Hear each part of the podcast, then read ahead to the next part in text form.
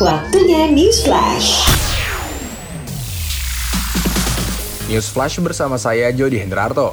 Media pemerintah China yaitu Global Times melaporkan bahwa para peneliti di Nuclear Technology Research and Development Center of the China Atomic Energy Authority telah mengembangkan teknologi nuklir untuk memberantas nyamuk. Teknologi yang dikenal sebagai Nuclear Sterile Insect Technique ini diklaim dapat mengurangi nyamuk sekaligus penyakit mematikan yang disebabkan oleh hewan tersebut. Teknologi ini menggunakan radiasi untuk memadamkan kapasitas reproduksi nyamuk jantan. Kita beralih ke informasi lainnya, WhatsApp bakal segera memberikan perubahan minor pada tampilan chat pengguna. Berdasarkan laporan dari WA Beta Info, WhatsApp kini sedang mengembangkan chat bubbles baru dengan tampilan yang lebih segar.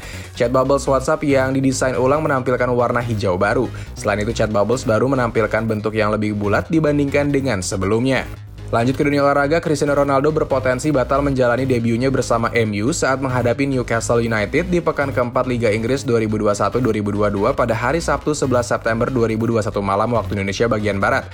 Menurut laporan The Cristiano Ronaldo diragukan tidak dalam kondisi bugar jika dipaksakan turun di laga MU versus Newcastle United. Lanjut ke dunia balap, balapan MotoGP 2021 tinggal menyisakan 6 seri balapan lagi. Bagi Valentino Rossi yang sudah mengumumkan akan pensiun di akhir musim nanti, 6 seri tersebut pun akan menjadi menjadi momen balapan terpenting dalam hidupnya. Bagi Rossi bahkan 6 balapan tersisa di MotoGP 2021 jauh lebih penting ketimbang aksi-aksinya beberapa tahun yang lalu ketika dia justru memiliki peluang menang yang amat besar.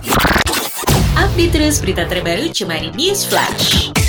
Itu dia tadi News Flash bersama saya Jody Hendrarto.